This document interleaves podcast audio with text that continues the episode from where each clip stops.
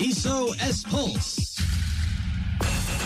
オレンジサポーターの皆さんこんばんは。時刻は夜9時15分。いっそエスパルスのお時間です。現在清水エスパルスは鹿児島キャンプ真っ最中と。いうことで2月4日にはモンテディオ山形とのトレーニングマッチも行いました、まあ、結果は45分 ×3 本プラス30分という試合内容の中で3対1という勝利、まあ、特にユースの西原選手の活躍が目立つ試合となりました。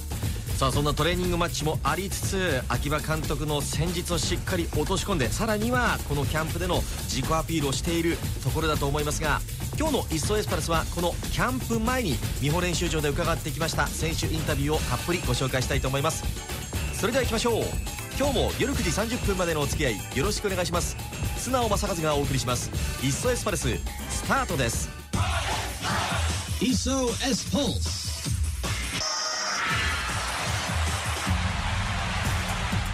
いっそエスパルス。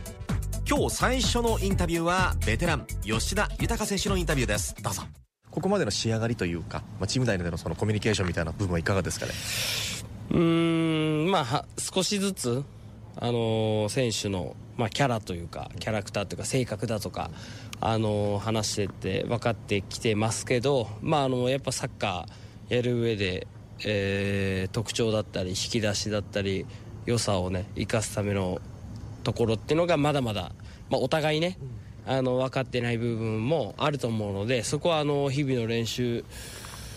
をの積み重ねだと思ってるんで、あのーそういうところを意識しながらあのやっていいきたいなとは思います。まあ、時にそのベテランとして大きな声で喝入れたりとかしてる部分もあったりしますけれども、うん。吉田選手としてのこうどういうふうにこう考えながら練習って取り組んでいらっしゃるんですかね、うんまああのー去年はあまりこうバランスを見ながら口を出すことはあまり、えー多くはなかったですけどあの今年は、えー時には喝をね入れたりだとかっていうところも、えーチームのためになるんであればあのやっていこうと思っているのでチームがよりピリピリしたそのなんだろうな雰囲気が欲しかったらやっぱ出さなきゃいけないし逆に ちょっと硬いなっていうかこうもっと楽しくやるって言った時にはこうまあふざけるわけじゃないですけどそういったのも見ながら、うん、そのチームが一番いい状況になることを考えて自分はこうやっていきたいなと思います。キャンプに向けてというか、まあ、キャンプ中のご自身のそのどういうところにこう意識を持っていく取り組んでいくんでしょう、まああの今はフィジカルさっきも言ったようにフィジカル、えー要素が強い中でやっているけどねあのキャンプになって集団行動の時間も増えるし、えー練習試合も増えるしやっぱ一番はコミュニケーションのところをよりもう最後の突き詰めるところまでやっぱ行きたいなと思ってます。でまあ練習でもフィジカルももちろんあると思うけどそのゲームの中でのもう落とし込みになってくると思うのでそういったところを意識して、あのチームがこうベースとなるものっていうのをこうしっかりと1年間戦い抜くためのベースとなるものをしっかりと落とし込みたいなと思いますね。個人としての何か設定はありますか？うんまあやっぱ怪我しないことですかね。だいぶ年も取ってきたのであのフィジカルトレーニングで今きついですけどしっかりとそこはあのしっかりと頑張っていきますけどでも壊れないようなことも考えてやっていきたいなと思います。そういう意味で何かこう体作りだったりとかこう健康面とか意識するように変わったものとかあるんですか？よしっかり食べてしっかり寝ることこれが一番っす。く食べてよく寝る。さあこれが一番っす。体を動かして。そう。あの体あのいい運動してってのはもう毎日ハードなトレーニングしてるからあとはしっかりとねあのあったかいお風呂に使って一番幸せなんですよ最近。本当じじいみたいなこと言っちゃうけど。そうだからしっかりと本当お風呂ね入ってあのーしっかりご飯食べてでもうよく寝る。もう10時前には寝てますからもう僕ははい。で朝早く起きてるんで。まあ本当そういう生活しっかりとしてればしっかり回復もしてくると思うんで。やっぱそこの基本に忠実っていうかねそういったところがしっかりとしてれば問題ないと思うんでそれは1年間通してしっかりと意識してやっていきます現在行われています鹿児島キャンプでもきっと時に厳しく時に優しくそして時には明るくして現場を和やかにしてくれているんじゃないかなと思います。さあ続いては北爪健吾選手のインタビューです。どうぞ。まあ、初顔合わせの選手もいたと思いますけれどもどうですか今の雰囲気は？うんまあこう若い選手が増えたというか新加入多かったんで、まあ本当にそれぞれがあの良さを出し始めてるなっていうのは実感してますし自分が置かれる立場っていうのも、あの昨年以上に、えーとまあ、少し意識しながらあの、まあ、自分らしく頑張りたいなというふうに思ってます。若手が増えるっていうこう刺激にはなりますかね？そうですね。まあ負けてられないなっていうふうにも思いますし、まあ、いろんなところで、あのー少しでも、あのーきっかけを与えられたりとか、あのー伸び伸びできるような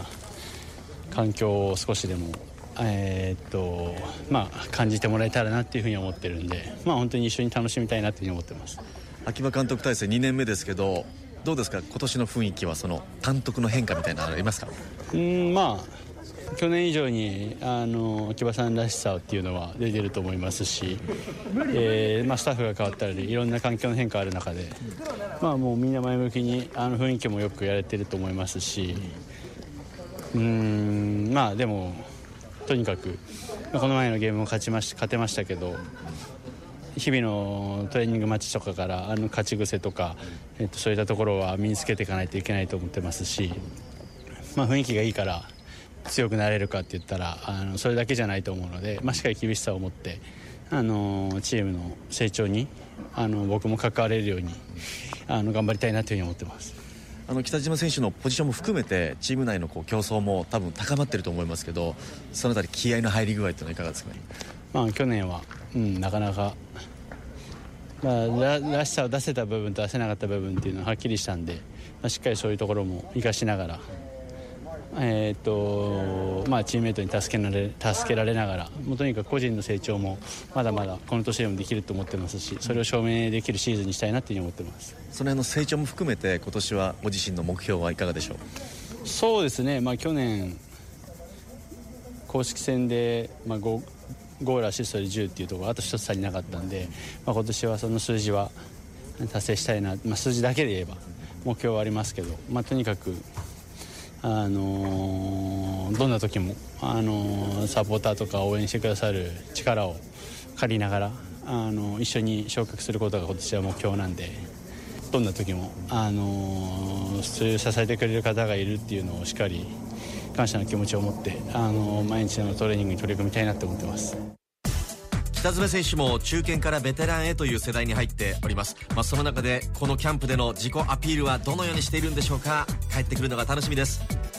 さあ続いては2人の選手インタビューをご紹介したいと思います。このお二人は昨年プレーオフの決勝あの試合を国立競技場のスタンドで見ていた2人でもあります。さあどんな思いでこの清水に戻ってきたのか。まずは鳴岡光選手のインタビューです。どうぞ。あの去年のはい。国立、あのプレーオフ決勝、はい。いたじゃないですか、はい